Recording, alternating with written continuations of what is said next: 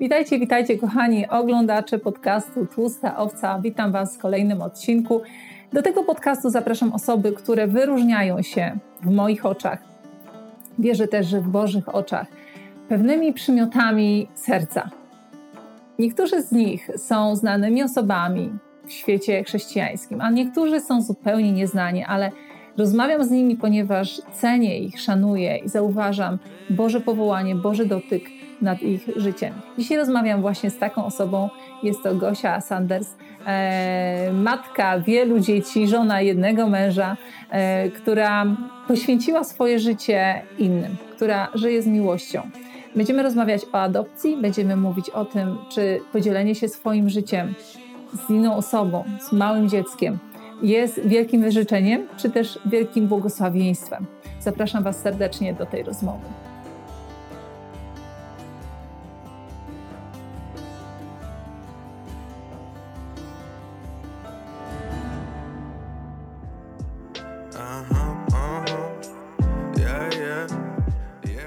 Witaj w podcaście Agaty Strzyżewskiej Tłusta Owca.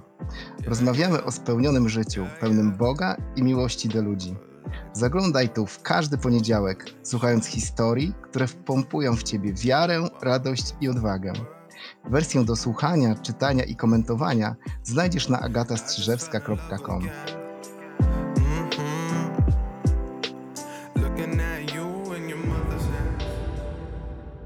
Okej, okay, e, dzisiaj rozmawiam z Gosią Sanders. E, Gosia, bardzo się cieszę, że się zgodziłaś tutaj pogadać chwilkę po, ze mną. E, wiem, że jesteś pierwszy raz e, w naszym podcaście Tłusta Owca, więc parę słów może też dla Ciebie. To jest taki podcast dla chrześcijan, którzy chcą rosnąć, rozwijać się duchowo, uczyć się też różnych wymiarów miłości. W sumie na tym się ten podcast koncentruje. I między innymi dlatego Ciebie zaprosiłam, bo e, wasza rodzina jest od wielu lat dla mnie takim przykładem e, właśnie dobrych rodziców, e, dobrych, dobrego małżeństwa, które potrafi się kochać i, i macie tego owoce. I chciałam dzisiaj trochę porozmawiać z Tobą, e, bo zazwyczaj to jest tak, że jak się komuś mówi, że jesteś dobrym rodzicem czy dobrym małżonkiem, to ta osoba mówi: Nie, nie, no po prostu tak jakoś to wychodzi, ale ja wiem, że są pewne za tym, kryją się pewne tajemnice, pewne klucze, pewna mądrość, którą żeście przez te wszystkie lata e, zgromadzili. Więc e, dzisiaj chciałam Cię podpytać właśnie o takie różne tajemnice. Nie wiem, jak się z tym czujesz, czy jesteś chętna, żeby zdradzać takie sekrety. Wiesz co, pierwsza myśl to oczywiście, że no daleko, daleko mi od tego, y, jak mnie opisałaś, nie? Więc zastanawiam się, czy się kwalifikuję na jakiekolwiek tutaj e, porady, czy cokolwiek, ale no, no. na pewno mogę powiedzieć, jak to u nas wygląda. O, dokładnie tak. Wiesz, orderów tutaj rozdawać nie będę, więc e, e, ponieważ e, właśnie ty jesteś zbudowaniem dla mnie, dla mojego życia, więc myślę, że też będziesz zbudowaniem dla innych. Parę lat temu żeście jako rodzina podjęli taką decyzję, o adopcji, o, o tym, żeby adoptować e, małą Olę. E, powiedz mi, skąd, e, skąd ta myśl? Oczywiście to jest takie bardzo, bardzo chrześcijańskie, tak? bardzo, bardzo pomyśli Bożej, żeby, żeby przyjmować dzieci, żeby stwarzać dom, rodzinę, żeby kochać, ale skąd w Twojej głowie taka myśl powstała?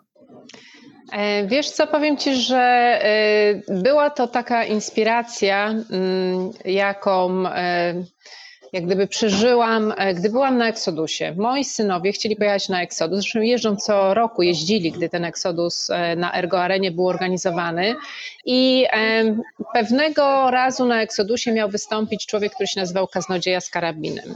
Mi ta nazwa nie bardzo się podobała i zastanawiałam się, czy chcę puścić moje dzieci dla kogoś, kto, mm, żeby słuchały kogoś, kto się nazywa Kaznodzieja z karabinem, więc stwierdziłam, że muszę sprawdzić najpierw, kto to jest, jaki to człowiek, czego naucza. Posłuchałam sobie kilka jego wywiadów na YouTubie, poczytałam o nim i zrobił na mnie bardzo, bardzo pozytywne wrażenie. E, do tego stopnia, że chciałam sama pojechać go posłuchać. Stwierdziłam, że jest bardzo pokornym takim człowiekiem, który nie wynosi się z tym, e, co robi, a ten karabin tak naprawdę służy mu do tego, aby te dzieci bronić e, przed jakimiś atakami. I pojechałam. Pojechałam, posłuchałam tego, o czym on mówił. Bardzo dotknęło mnie, dotknęła mnie jego służba. Wtedy byłam już mamą czwórki dzieci. Michałek miał 4 latka. E, I jak wróciłam do domu, pamiętam, że to było wieczorem, nie mogłam zasnąć. Leżałam w łóżku, modliłam się, pytałam Boga, jakie jest moje powołanie, co ja mogę zrobić. Jakoś tak nie widziałam siebie i tej czwórki dzieci w drodze do Afryki. Mhm. Trudno mi było się nawet z tymi dziećmi gdzieś wybrać na jakieś ewangelizacje uliczne. E, I pamiętam, że modliłam się i takie słowo, które do mnie przyszło, to było właśnie to, że moją służbą jest służba rodzinie. I kolejna myśl, która przyszła do mnie bardzo wyraźnie, to była: Nie możesz zmienić e, całego świata, ale możesz zmienić świat jednego człowieka. I od razu pomyślałam właśnie wtedy o adopcji. I pamiętam, mhm. że e, następnego dnia rano, e, gdy mąż jadł śniadanie, zeszłam na dół i, i mu powiedziałam, ja mówię, wiesz co, myślę, że chciałabym zaadoptować dziecko. No i czekałam na reakcję, a mój mąż ze szczęścia się popłakał. Więc stwierdziłam, że jest to zdecydowane tak. I ruszyliśmy jak gdyby tą ścieżką. Najpierw poszliśmy do ośrodka adopcyjnego, w którym nam odmówiono. E, ze względu na, na to, że Michał e, miał 4 lata i mogłam zaadoptować dziecko, które byłoby młodsze od niego, e, mhm. które nie, jak gdyby nie zniszczyłoby hierarchii rodziny. Starsze dziecko nie wskazane jest adoptować starsze niż swoje najmłodsze. Natomiast nie mogłam zaadoptować dziecka, które byłoby pięć, młodsze niż 5 lat ze względu na mój wiek. Więc po prostu stwierdzono, że nie mogę zaadoptować żadnego dziecka.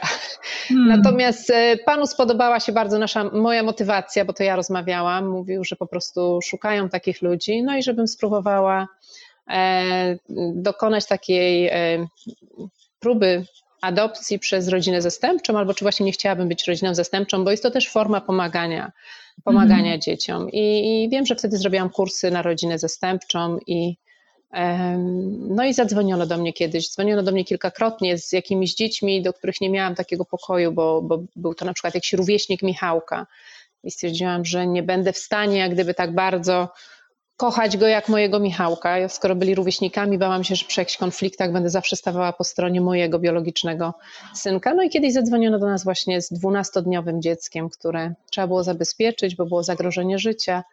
E, to było już szóste z dzieci które zostało e, zabrane, e, wszystko z tych samych powodów i e, no i, i wiedzieliśmy, że to jest dziecko dla nas, tak. Mhm. Czyli co to było tak, że ty byłaś gotowa, ale twój mąż, skoro tak zapłakał, to znaczy, że też w jego sercu było gdzieś tam głęboko takie pragnienie, żeby pomóc. Tak, myślę, że tak. On zawsze był otwarty na to, żebyśmy mieli dużą rodzinę.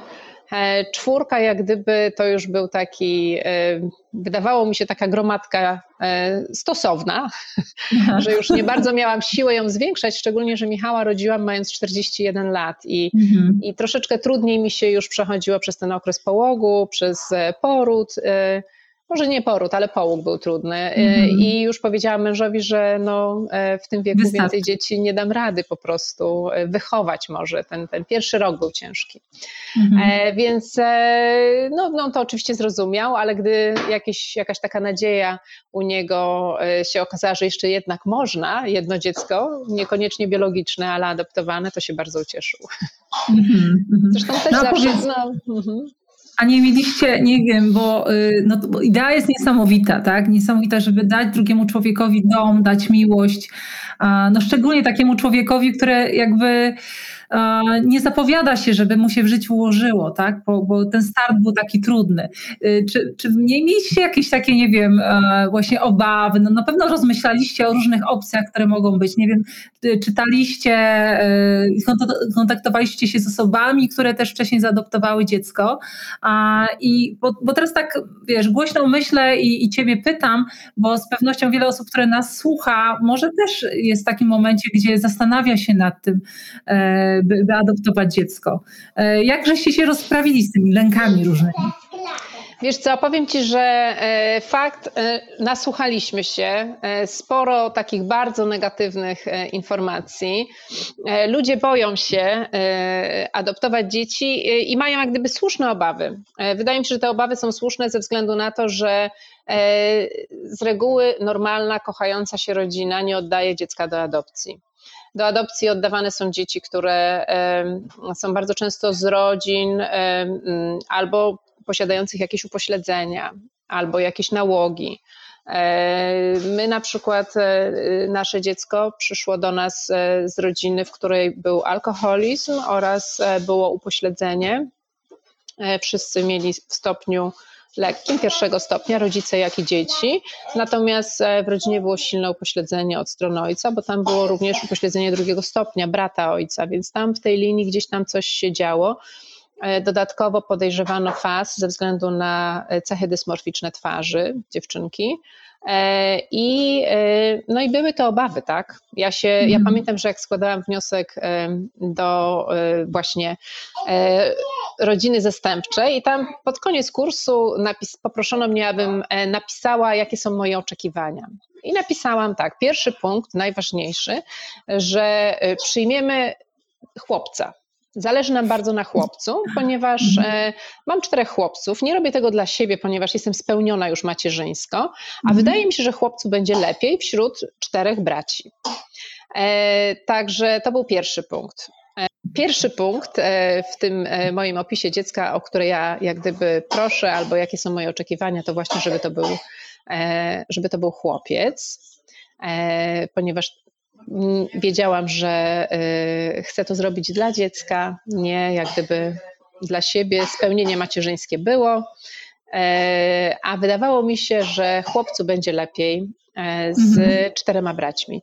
Drugi punkt, jaki podałam, że dziecko musi być młodsze od mojego najmłodszego syna, bo tak mnie już tam nauczono w tym ośrodku adopcyjnym i ten punkt się sprawdził, zgodził się z tymi moimi oczekiwaniami i że bardzo proszę, aby dziecko nie było upośledzone, ponieważ mam już czwórkę dzieci silnie upośledzone i żeby i strasznie bałam się fasu i tak zaznaczyłam, że szczególnie boję się dziecka z fasem, bo e, dużo wiedziałam o fasie, i bardzo się go bałam. No i dostałam dziecko, dziewczynkę e, z zdiagnozowanym później upośledzeniem e, pierwszego stopnia e, i z podejrzeniem fasu. Tak? Także wiek się zgodził, natomiast żaden z tych Aha. punktów jak gdyby nie współgrał z tym, co ja tam napisałam, ale jak do mnie zadzwoniono, ja wiedziałam, że to jest moje dziecko, także mm pomimo tego, e, że w trakcie, gdy dziecko było u nas w rodzinie zastępczej, te diagnozy zaczęły jak gdyby spływać, e, to, to my już byliśmy w niej tak zakochani, że, e, że nic jak gdyby by nie mogło jak powstrzymać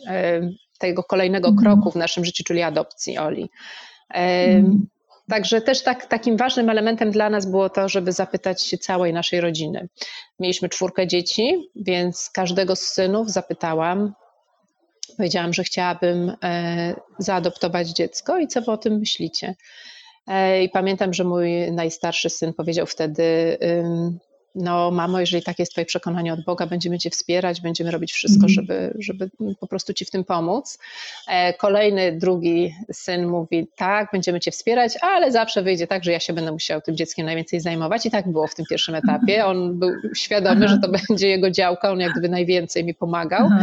E, Michałek, mój najmłodszy, e, powiedział, że e, ucieszył się, nie będę najmłodszy, ale fajnie, taka radość dziecięca.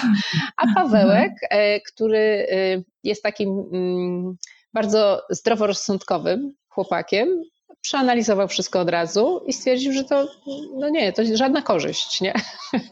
E, więc po prostu tak. powiedział, że on osobiście mhm. wolałby, żebyśmy nie adoptowali tego dziecka, mhm. kimkolwiek ono będzie, bo to było jeszcze na etapie rozmów i, i powiedziałam, że dobrze, jeżeli taka jest Twoja decyzja, my wszyscy musimy się zgodzić. E, tak. Powiedziałam tylko, że ja zrobię te kursy w razie, gdyby on zmienił zdanie e, i gdybyśmy kiedyś dostali jakąś tam informację o dziecku, to żeby takie drzwi były otwarte dla mhm. nas. E, I pamiętam, gdy zrobiliśmy kurs, zadzwoniono do mnie powiedziałam Pawełkowi wtedy, słuchaj, dzwonią do mnie tak, w takiej sytuacji, w której tak naprawdę rodziny zastępczej nie można znaleźć, bo to jest dwunastodniowe dziecko. Rodziny zastępcze chętnie biorą dzieci troszeczkę starsze, żeby nie trzeba mhm. było rezygnować z pracy, tak? bo takim mhm. noworodkiem to trzeba się naprawdę tak. zaangażować całym sobą.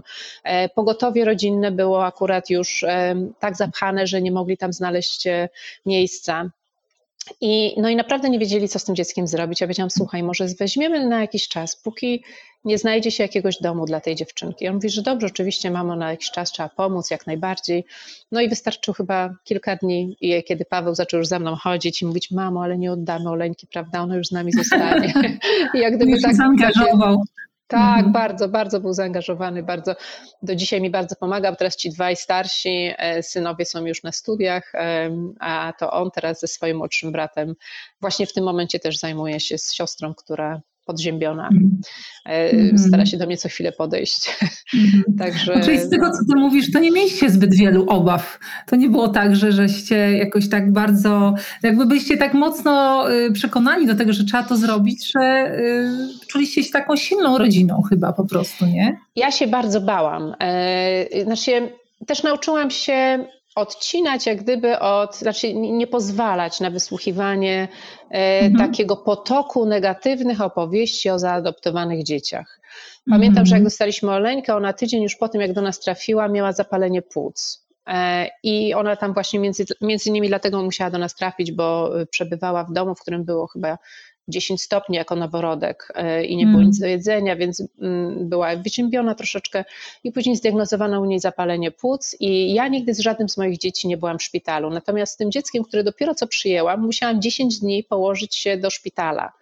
E, I mm. pamiętam, że to było dla mnie bardzo trudne, żeby rozstać się wtedy jeszcze czteroletnim Michałkiem. E, i, i resztą moich dzieci i raptem gdzieś zniknąć na 10 dni. To było niespotykane. My wszędzie na mhm. wakacje jeździmy zawsze razem. Nigdy nie byliśmy z mężem nigdzie jak gdyby sami, na, nawet na, nie wiem, mm, na dwie doby, może na doby nam się gdzieś udało, ale tak wszystkie urlopy, wszystkie wolne chwile spędzamy rodzinnie. I tu raptem ja muszę zniknąć na 10 dni z jakimś dzieckiem, które dostałam właśnie. I to był taki trudny moment i pamiętam, że wtedy właśnie jak gdyby otworzył się taki strumień ludzi, którzy mnie albo odwiedzali, albo których gdzieś spotykałam, którzy mi opowiadali te wszystkie okropne historie o tym, że można wylać swoje serce do dziecka, które jest adoptowane, ale ono ma mhm. tak silne, złe geny, że ono i tak po prostu albo się odwróci, albo mnie okradnie, albo pobije, albo coś tam. I ja po prostu w pewnym momencie, jak ktoś zaczynał, nawet moja fryzjerka później, ja mówiłam, ja bardzo proszę tego nie mówić. Ja nie chcę takich rzeczy słuchać, tak? Mm-hmm. Ja nie będę mhm. wysłuchiwała tych historii, bo one w żadnym stopniu nie będą się przyczyniały do tego, żebym ja kochała to dziecko bardziej, żeby mm, wpłynęło na jakąś moją taką, nie wiem, pozytywną relację z nim i mm-hmm. one mi są niepotrzebne. Ja podjęłam decyzję, Oleńka jest nasza i zawsze będzie nasza. Mm-hmm. E, mhm. I ja jak gdyby modliłam się i modlę się o nią cały czas. I wierzę, że po prostu jej życie będzie cudowne. Mhm. I to, co teraz się dzieje w jej życiu, ona chodzi do normalnego przedszkola, do normalnej grupy dzieci, radzi sobie rewelacyjnie, ma cztery latka, pięknie liczy, zapamiętuje mhm. bardzo długie teksty y, wierszyków, piosenek, ma swoje jakieś y, problemy mhm. z myśleniem abstrakcyjnym, y, ciągle kolory stanowią jakiś tam no, spory problem. Są pewne elementy jej mhm. życia, które są zdecydowanie e, słabsze niż jej rówieśników. Natomiast cały czas jeździmy na terapię, to jest 6 godzin w tygodniu, które ja spędzam w ośrodku terapeutycznym. E, pracujemy z nią w domu, tak, dużo czytamy, śpiewamy razem i, i wiele rzeczy, które, których ludzie się obawiają, patrząc na te rodziny dysfunkcyjne i na to, jak wyglądają tam dzieci, to to są bardzo często takie obciążenia środowiskowe. Patrząc na mhm. rodzinę biologiczną Oleńki, na jej rodzeństwo, e, na na przykład jej siostrę biologiczną, która jest bardzo do niej podobna z wyglądu. Mhm. E, to jest dziecko z bardzo silnym takim niedorozwojem intelektualnym, ale to dziecko zostało zabrane dopiero jak miało 6 lat. Ono było jak gdyby przetrzymywane w domu, nie, nie chodziło do przedszkola, do zorówki nie było puszczane, nie było żadnej stymulacji, nie miało książeczek, e, nie miało kredek nawet w domu, tak? Tam, tam było bardzo, bardzo silne zaniedbanie. Potrafiła być dziewczynka sama w domu przez kilka dni zostawiana. Mm. Też był bardzo silny alkoholizm ze strony ojca, były imprezy, e, to dziecko było zastraszane, ona jest bardzo wrażliwa i delikatna i, i po prostu nie było jak gdyby mm, żadnej pomocy. A to, to dziecko też jest zaadoptowane? No to jest dziewczynka, którą my e, bardzo e, długo staraliśmy się znaleźć dla niej rodzinę adopcyjną e, i ku naszej ogromnej radości dwa miesiące temu, czy miesiąc temu, jakoś dopiero co niedawno znalazłam mamę mm -hmm. adopcyjną i teraz mm -hmm. już została zebrana z domu dziecka. Mhm. Ona miała bardzo smutną historię, bardzo smutną. Ja byłam świadoma, że nie jestem w stanie już podołać jak gdyby kolejnej adopcji, mimo tego, że mój mąż myślał nawet o tym, żeby ją wziąć, ale ona wymagała jeszcze więcej pracy. I, mhm. Mm, była w szkole specjalnej, ale mm, miała taki, mm, takie zaburzenie więzi, taki niedobór emocjonalny, że jak my ją czasami braliśmy do siebie na jakiś dzień, to po prostu ona była jak gdyby przyklejona do mnie cały czas, tak? Ona tak mhm. bardzo tęskniła za tym, żeby ktoś jej dał to chociaż trochę uczucia, trochę miłości. Znaleźliśmy najpierw dla niej rodzinę, mm, rodzinę wspomagającą, która zabierała ją na weekendy, na święta, na wakacje. Moja przyjaciółka e, bardzo się zaangażowała w jej życie. No a teraz już udało nam się dzięki reportażowi który nakręcił Szymon Honciak, e, o właśnie adopcji dziecka niepełnosprawnego. Mhm. Na moim Facebooku Gosia Samosia jest. E, zresztą jak się wpisze w YouTube'a mm, mhm. zaadoptuj Wiktorię, to może to wyskoczyć, plus adopcja dziecka z niepełnosprawnością. I, I, ten program przyczynił się właśnie do tego, że ta mama mm, znalazła dowiedziała się o Wiktorii, e, zaczęła przyjeżdżać do domu dziecka, e, e, poznała ją, pokochała i teraz mhm. już mhm. dziewczynka ma swój dom i jest bardzo szczęśliwa, że ma mamę. Mhm. No właśnie, Gosia, chciałam Cię zapytać, jak to jest z tym pokochaniem takiego dziecka? Czy jakoś to było dla Ciebie wyzwanie, czy to się okazało, że, że to jest łatwiejsze niż się wydaje? To jest tak naturalne. To w ogóle, to w ogóle po prostu nie ma o czym mówić nawet. To jest tak Aha. tak samo, ja ją tak samo kocham jak moje dzieci. To w ogóle nie, nie było Mm, na początku pamiętam pierwsze dni, tak? Pierwsze dni, gdy ona mhm. leżała ze mną w łóżeczku. W ogóle e, ja nie potrafię spać z dzieckiem na piersi, tak? Mam czwórkę mm. dzieci i nigdy nie potrafiłam zasnąć z dzieckiem na piersi. Zawsze mogło być mhm. koło mnie, mogło leżeć, ale niestety mm. nie potrafiłam jak gdyby y, zasypiać przy takiej silnej bliskości. Natomiast Ola spała na mnie cały czas prawie. Wydaje mi się, że po prostu wynikało to z tego, że ja wiedziałam, jakie ona ma potrzeby. E, że ona tych mhm. potrzeb emocjonalnych ma więcej, że, że to rozstanie jednak z mamą, którą znała te 11 dni, e, jakoś na niej zaciążyło. E, więc ona albo leżała na mnie, albo koło mnie w łóżku i gdy patrzyłam na nią, to pamiętam, że tak mówię, nie wygląda na Sandersówne, bo ma tak inny wygląd, wtedy przynajmniej, jeszcze te cechy dysmorficzne, e, takie oczka e, skośne troszeczkę, mhm. E, zupełnie jak gdyby odbiegało od tych naszych rodzinnych dużych oczu. I, i tak wyglądała inaczej. I pamiętam, że, że to był taki moment, kiedy tak się zastanawiałam, ale to chyba trwało jeden czy dwa dni. I, i później o, o, kogoś mamy, Jesteśmy Hej. razem. Hej Ola, śliczna. No i zasmarkana, bo mamy infekcję, mamy gorączkę A, dzisiaj, także jesteśmy blisko tak, mamy. Tak. E, więc e, e, oj, momencik, już się ustawiam ponownie. Oj, zmieniłam kadr chyba, co? Nie, dobrze jest. Dobrze jest. Mhm. E, mówię, trwa, trwało to może jeden albo dwa dni e, takiego zastanawiania się nad e, tylko i wyłącznie wyglądem buzi chyba i to wszystko, mm -hmm. a poza tym to po prostu miłość płynęła tak naturalnie, tak, e, no, ja tak kocham Oleńkę po prostu całą sobą, e, że e, tutaj to, to jest no, nawet nie do opisania, tak? Ja bym wszystko za nią oddała. Także jest, jest moim ukochanym dzieckiem, tak samo jak i, i reszta moich, jak i moje biologiczne dzieci. No właśnie, Gosia, ale jak to było z, a jak to było z twoimi synami? Ja, ja, czy oni też jakoś się odnaleźli naturalnie w tej sytuacji? Czy, czy, czy weszli w tą taką rolę braterską, e, opiekuńczą też względem Oli? Czy tak trochę im to zajęło czasu, żeby się przyzwyczaić? Wydaje mi się, że e, było to tak naturalne, jak gdybym urodziła swoje własne dziecko.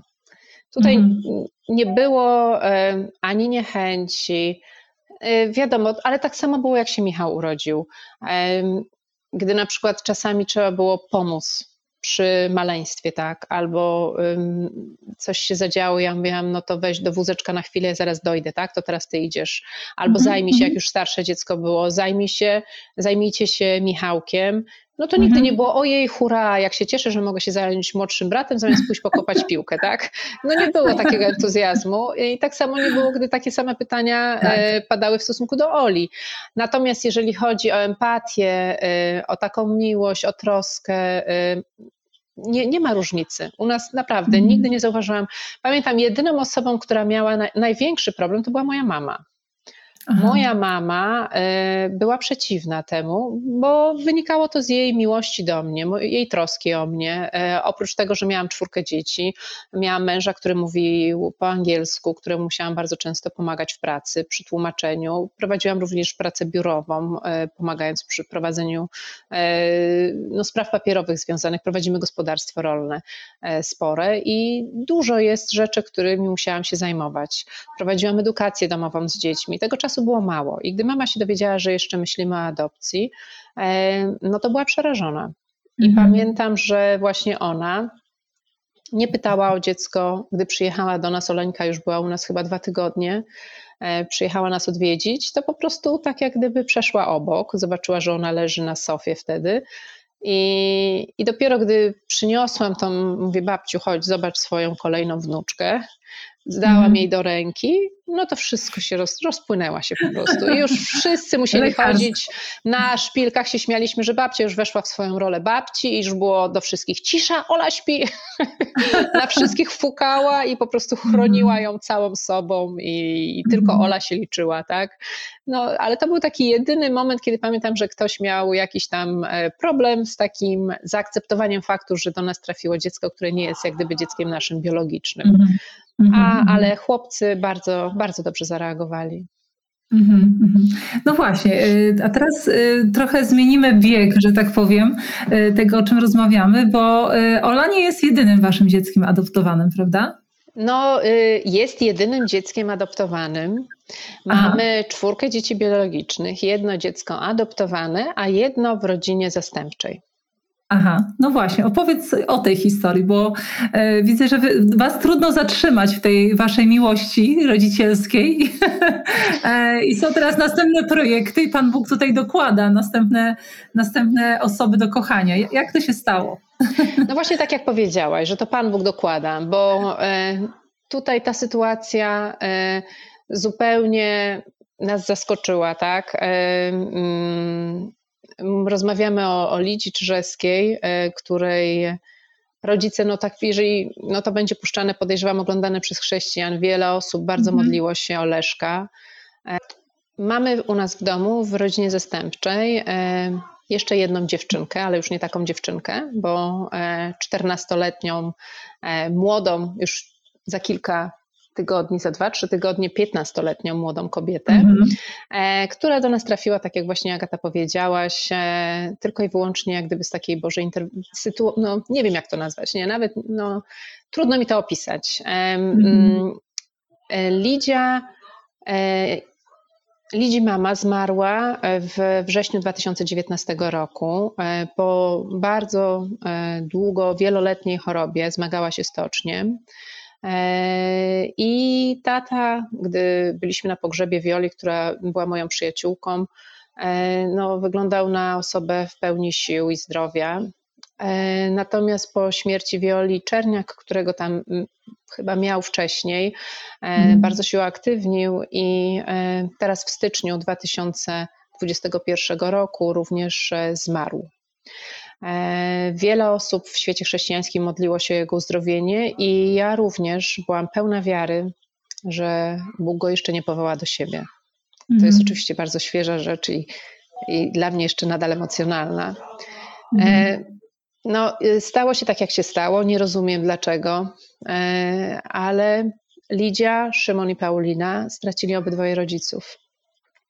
Szymon i Paulina są pełnoletni, mają 21 lat i rozważaliśmy jak gdyby opcję tego, aby Lidia została u nich w rodzinie zastępczej. E, natomiast e, uczą się, sąd prawdopodobnie nie udzieliłby im właśnie opieki, pieczy zastępczej nad mhm. Lidią, ale też rozmawialiśmy wspólnie na temat tego, czy ona chciałaby e, być z rodzeństwem, czy jak gdyby mm, uważa, uważała, że dobrze byłoby, gdyby miała taki normalny dom, w którym będą zaspokojone mhm. wszystkie potrzeby, jak gdyby nastolatki. I to może jeszcze wracając, bo tak zaczęłam trochę od końca. E, mhm. E, bardzo się kiedyś przyjaźniliśmy. Przyjaźniłam się z Wiolą, jak Lidia się urodziła i Wiola nie miała pokarmu, to, e, a bardzo chciała karmić piersią, była po cesarce, to ja jeździłam do szpitala i karmiłam Lidzie piersią. Do czasu, póki mm. Wioli nie wyprodukował się pokarm. Także mm. y, śmiałam się, że byłam mamką Lidii, mm -hmm. zupełnie mm -hmm. nieświadoma tego, co się może w przyszłości kiedyś zadziać. No. -hmm. E, e, także e, Byłyśmy zawsze w takim bliskim kontakcie. E, później troszeczkę nasze drogi się rozeszły też e, ze względu na to, że e, no, no, troszeczkę, znaczy przyjaźniłyśmy się cały czas, ale już nie tak blisko później, jak Lidia była starsza. I gdy Leszek umarł, dla mnie to było po prostu tak naturalne. Lidia do mnie napisała, bo my byliśmy w kontakcie, ona do nas przyjeżdżała czasami, jak tata był chory, nocowała. Mm, byłyśmy cały czas w bardzo dobrym kontakcie. I gdy napisała mi właśnie, że tata odszedł, i przyszłam powiedzieć o tym mojemu mężowi, to, to kolejną rzeczą, jaką powiedziałam po tym, jak się wypłakaliśmy obydwoje, to ja mówię, to chyba weźmiemy Lidzie, co? On mówi, no tak, no tak. To było takie normalne, to było takie oczywiste. Aha, I gdy aha. pojechałam e, wtedy do mieszkania Lidzi i przekazałam taką informację rodzinie, że jeżeli Lidia by chciała, to my jesteśmy bardzo otwarci, aby ją przyjąć do naszego domu jako nasze dziecko. No i wtedy właśnie nam przekazano, że Lidia też mówiła, że, że jeżeli nie będzie innej możliwości, to ona by chciała zamieszkać z ciocią i z wujkiem. Mhm. E, no i tak się stało, tak? Złożyliśmy wniosek do rodziny zastępczej. Tym, czym Lidia mnie urzekła po tym, jak im powiedziałam, żeby się zastanowili, że możemy próbować, aby ona była z Szymonem i z Pauliną. E, rozmawialiśmy o wszystkich za i przeciw, o tym, że gdy będzie mieszkała u nas, to e, ja czasami powiem nie na niektóre rzeczy. E, mieszkamy na wsi, trudniej będzie dojechać do Elbląga, mm. będzie musiała powiedzieć dzień wcześniej, jak będzie chciała gdzieś tam pojechać. No, mówiła mi o wszystkich takich negatywnych stronach tego, e, żeby jej uświadomić, z czym to się będzie wiązało ponieważ poprzedni cały rok, gdy tata chorował, e, no Lidia jak gdyby sama sobą musiała się opiekować. I gdy przyjechałam następnego dnia i zapytałam się, jaką podjęliście decyzję, to Lidia mi powiedziała, mówi, ciociu, oni sobie ze mną nie poradzą. Ja muszę mieć kogoś, kto mi będzie potrafił postawić granice. I stwierdziłam, że jest tak dojrzała, tak wspaniała osoba, tak. że no tutaj naprawdę będzie dla nas e, ogromnym mhm. błogosławieństwem i tak to odbieramy do dzisiaj, tak, że Lidia do nas trafiła jak taki dar, dar z nieba, mhm. e, mhm. a nie jakiś tam, e, nie wiem, obciążenie albo cokolwiek. Nie, jest Oleńka, bardzo kocha Lidzie tak samo, Lidia wspaniale potrafi zajmować się dziećmi i tutaj, zresztą ze wszystkimi chłopcami mam bardzo dobrą relację, z mhm. Michałem, z Pawłem, z Markiem, z Danielem, naprawdę.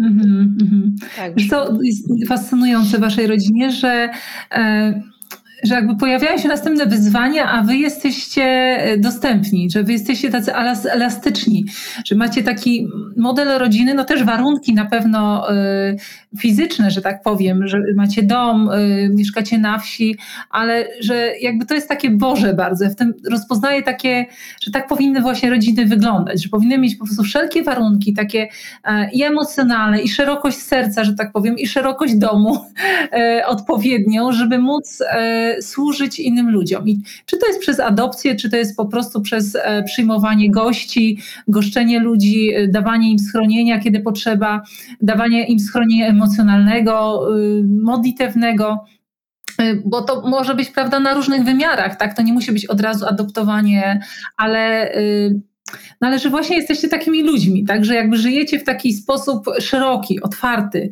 e, dostępni dla Boga, jeżeli On wam przyśle następną osobę, jeżeli będzie taka potrzeba. I, i tak sobie myślę, że to jest niezwykłe, że, mm, że w tych czasach jest to takie chyba trudne bardzo. Ludzie są, wszyscy jesteśmy tacy ściśnięci mocno, nie wiem, tak myślę nawet geograficznie, nawet fizycznie, ludzie w małych mieszkankach, małe mieszkanka, małe pensje, małe możliwości, e, ściśnięte serca również i, i często kiedy jest nawet taka okazja, że tak powiem, się nadarza, gdzie można pomóc, gdzie można coś zrobić, to się wydaje, że niekoniecznie dlatego, że ludzie są y, źli, tak, czy jacyś właśnie nieszczodrzy, e, skąpi, tylko po prostu właśnie nie mogą sobie tego wyobrazić, tak, że oni mogliby nagle mieć zupełnie inny tryb życia, no bo tutaj mówimy o, o tym, że cała rodzina się dostosowuje e, do, do nowego człowieka, to jest, to jest jakby zmiana totalna.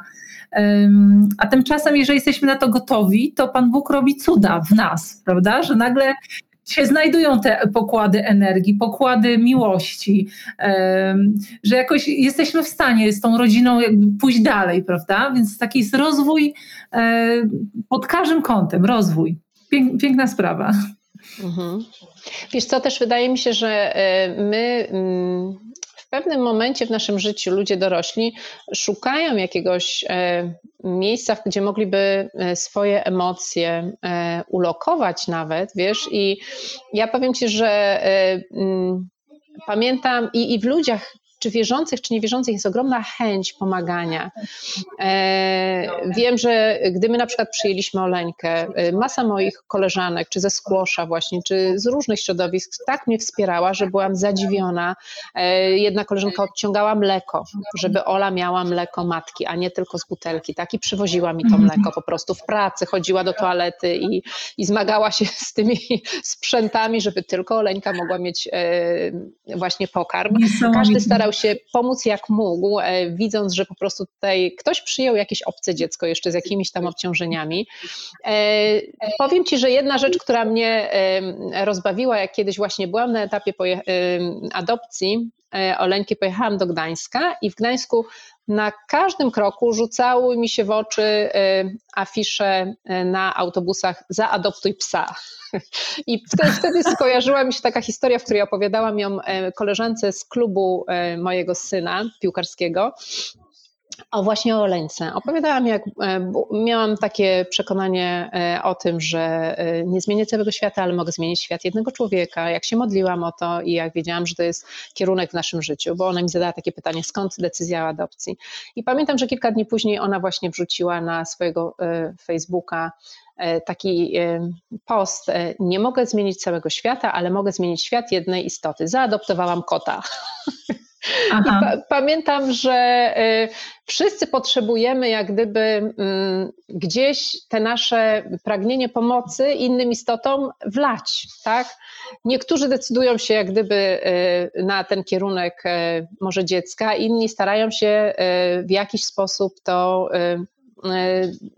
zrobić, pomagając właśnie innym stworzeniom, tak? Ale wydaje mi się, że mhm. każdy z nas ma jakąś taką w sobie E, potrzebę. I tak jak mówisz, może są to jakieś ograniczenia, bardzo często są to ograniczenia materialne, e, mhm. pomieszczeniowe. My mamy bardzo duży dom. Tak.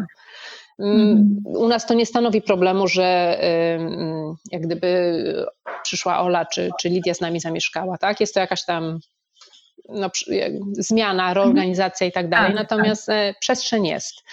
A, mhm. a wiele osób właśnie no, nie ma tej przestrzeni, a bardzo by może i chciała coś zrobić. Mhm. No tak.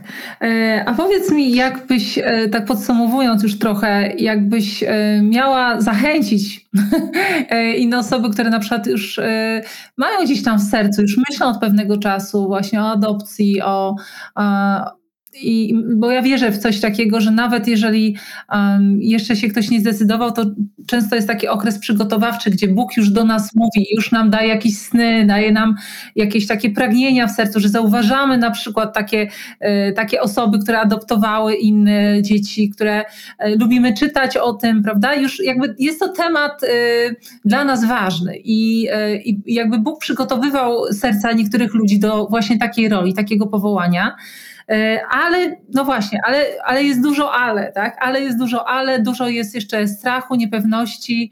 Mm, jakby y, z Twojej perspektywy, jak, jakbyś, e, co byś radziła takim osobom? W jaki sposób można mm, sobie pomóc i też nie, słucha, nie słuchać, nie wiem, tych negatywnych różnych scenariuszy, które w głowie powstają? E, mi się wydaje, że dla mnie taką motywacją zawsze było też jak gdyby uzyski, znaczy uzyskiwanie informacji na temat losu tych dzieci, którymi się właśnie nikt nie zajął. Mhm. Jeżeli mamy jakąś obawę, że może być ciężko, że możemy nie podołać, to możemy się zastanowić, a co się stanie z takim dzieckiem, jeżeli my nie wyciągniemy do niego ręki.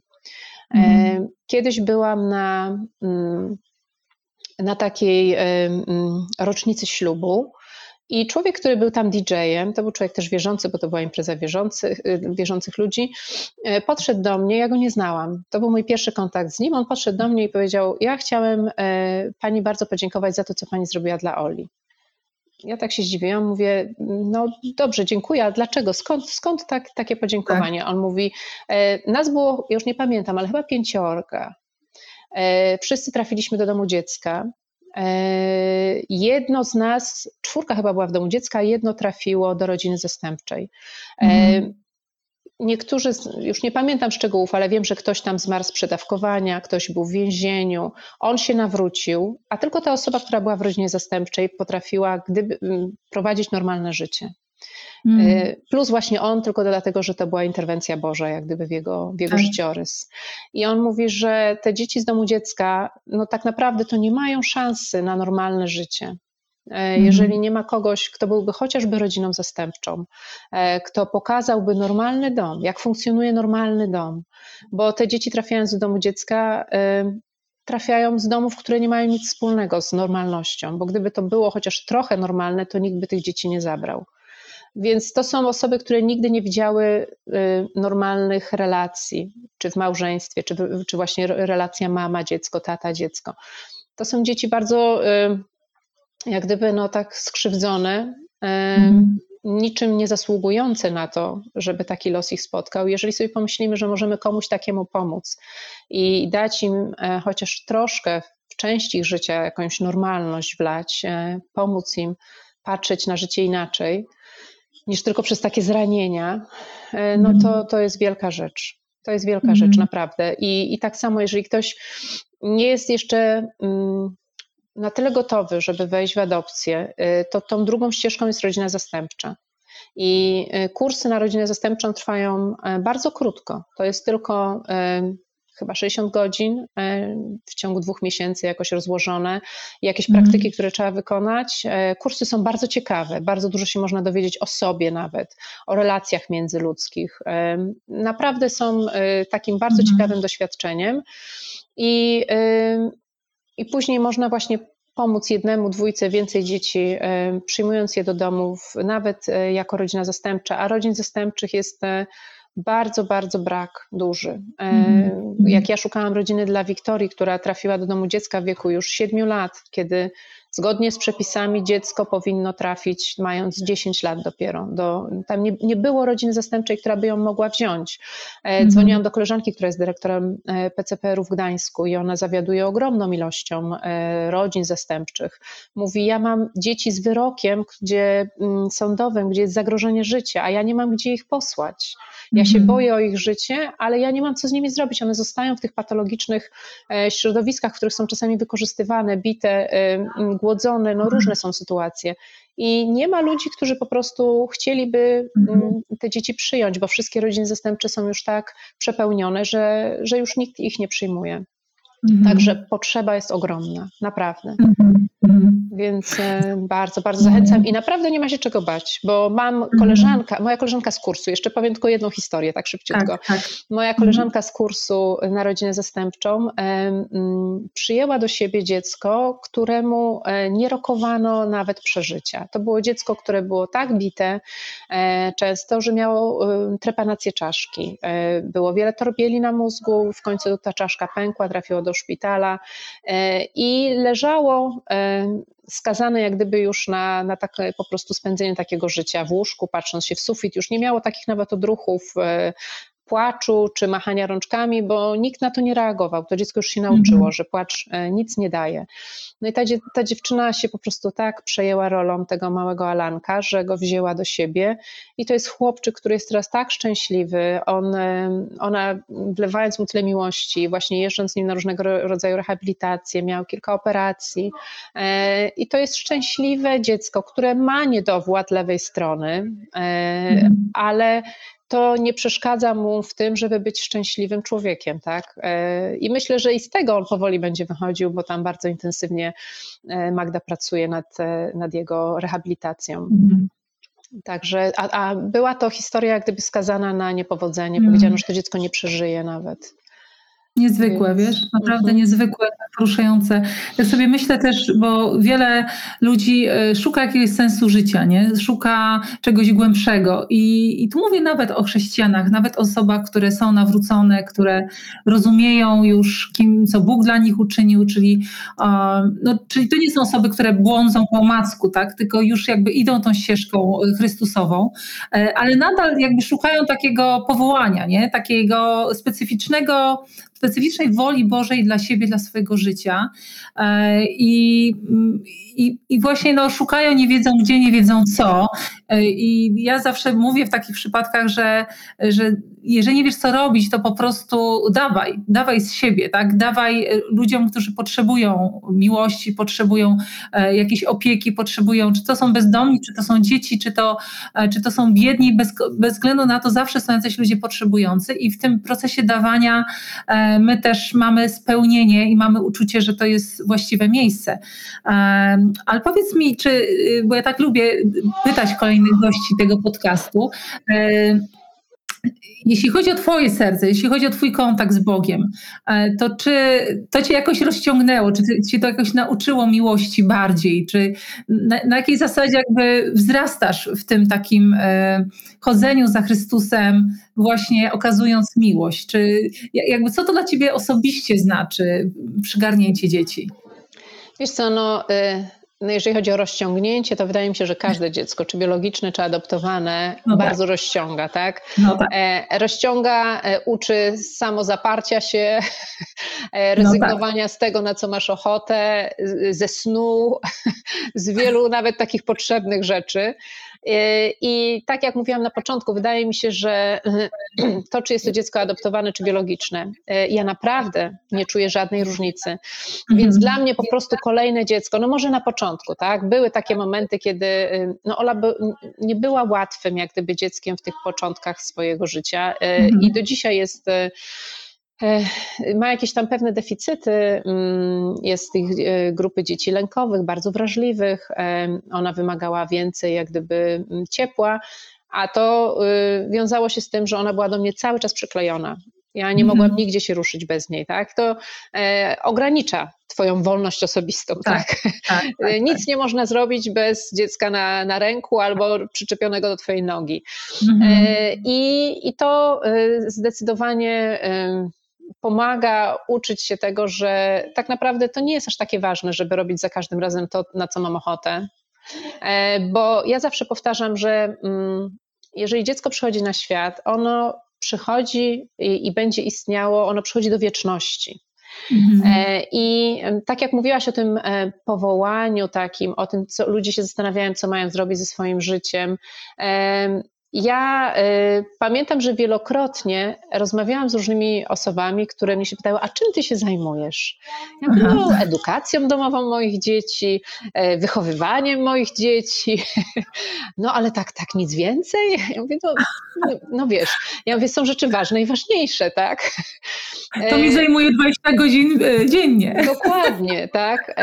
Dla mnie to, co ja na przykład robię w, mhm. w sprawach firmowych, jest to tak mało ważne, ważne, bo to mhm. tylko i wyłącznie generuje pieniądze.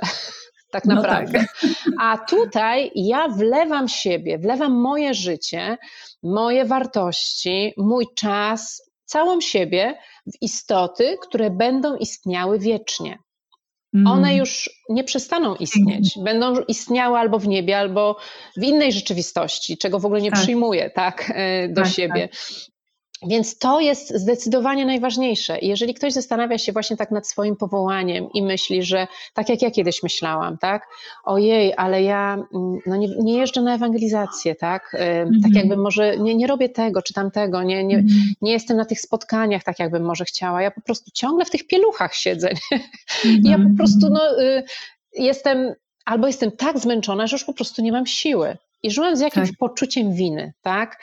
E, że jestem tego, tą chrześcijanką gorszego sortu, taką, która mm. nie robi tego, co na przykład ty robisz, bo ty dla mnie jesteś bombą energii, która po prostu nie wiem skąd potrafi wykrzesać tyle z siebie i robić tylu jak gdyby ścieżkach, tyle różnych rzeczy i nadal tryskać energią i siłą i w ogóle po prostu y, no, i mówię, nie no. Gosia, ja to samo myślę o tobie, wierz mi, że to samo myślę o tobie, mówię, matka tylu dzieci, e, tutaj gospodarstwo jeszcze w skłosza zdobywa co chwilę, co chwilę jakieś nagrody, mówię, kiedy ty to robisz w ogóle wszystko? Wiesz co? No, no właśnie, każdy patrzy na drugą osobę inaczej, tak. jak gdyby, nie? Tak. Ale, ale powiem ci, że y, nauczyłam się myśleć, że y, to, co wlewamy w inną istotę ludzką, a szczególnie w mhm. dziecko, które wychowujemy, jest naprawdę najważniejsze. I, mhm. y, I to moje takie kiedyś, bo ja kiedyś miałam plany na wielkie biznesy i w ogóle wyszłam za mąż i tutaj, ach, och, nie wiedziałam, co będę robić, a gdy urodziłam jedno, drugie, trzecie dziecko, okazało się, że po prostu już nie ma czasu tak, e, na to tak. czy na tamto.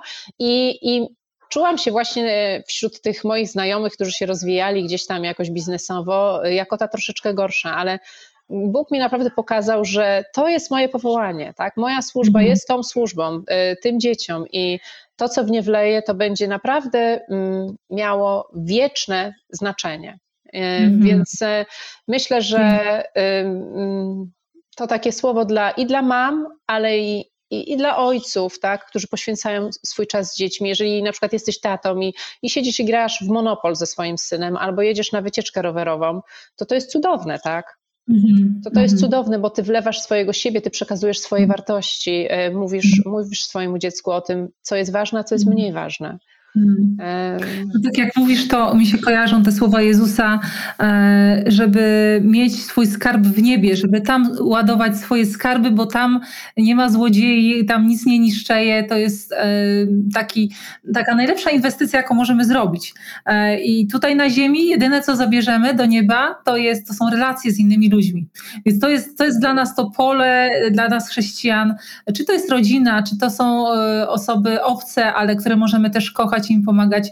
E, to jest najlepsza inwestycja, jaką można poczynić tutaj na ziemi, żeby inwestować w relacje, tak? Żeby tak jak, tak jak wy to robicie, wylewacie swoje życie, e, oddajecie swoje życie swoim dzieciom, e, bo one będą trwały wiecznie i ta nagroda będzie wieczna w postaci tych osób, które będą wokół ciebie, prawda?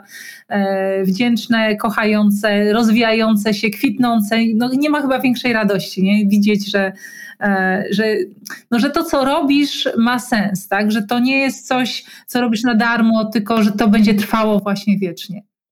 Bardzo fajnie to powiedziałaś. E, Gosiu, bardzo Ci dziękuję za tą rozmowę. Jeszcze bardziej Ci dziękuję za to, jaką jesteś osobą piękną. E, jak wiele dajesz z siebie i no, zmieniasz ten świat i a, powiem wam, że zanim żeśmy nagrywały z Gosią ten odcinek, to Gosia mówi, ale o czym ja będę mówiła? E, po prostu e, ja za, zawsze tak podsumowuję, że to jest niezwykłe ludzie, zwyczaj, niezwykłe życie zwyczajnych ludzi. E, po prostu Bóg robi coś takiego z nami, że kiedy On jest obecny, to my nadal czujemy się tacy zwykli, normalni, ale On robi takie cuda, że po prostu same, same jesteśmy zdziwione i to się dzieje właśnie w Twoim życiu, Gosia, więc e, dziękuję Ci. Dziękuję Ci, że idziesz tą ścieżką. Ja również dziękuję, Agata, bardzo. Było fajnie. Pewnego razu Jezus postawił małe dziecko przed uczniami i powiedział: Kto przyjmuje dziecko moje imię, mnie przyjmuje, a kto mnie przyjmuje, przyjmuje mojego Ojca. Może się wydawać, że ludzie, którzy dokonują wielkich rzeczy w Bożym Królestwie, wyjeżdżając na jakieś misje, zakładając wielkie placówki i organizacje, dokonują czegoś bardzo znaczącego. Przynajmniej w naszych oczach to tak wygląda. Tymczasem Jezus zwrócił uwagę, że zauważenie drugiego człowieka, szczególnie tego małego i bezbronnego, przygarnięcie go, danie mu domu, danie mu kawałka siebie, kawałka swojej miłości, jest przyjęciem samego Boga. Ciekawa jestem Twoich refleksji odnośnie naszej rozmowy, co zrodziło się w Twojej głowie. Jak zawsze zapraszam do komentowania na mojej stronie agatastrzyżewska.com zakładce podcast. E, tam pod tym odcinkiem czekam na Twoje komentarze i błogosławię Ciebie bardzo serdecznie. Do zobaczenia w kolejnych odcinkach podcastu Tłusta Owca.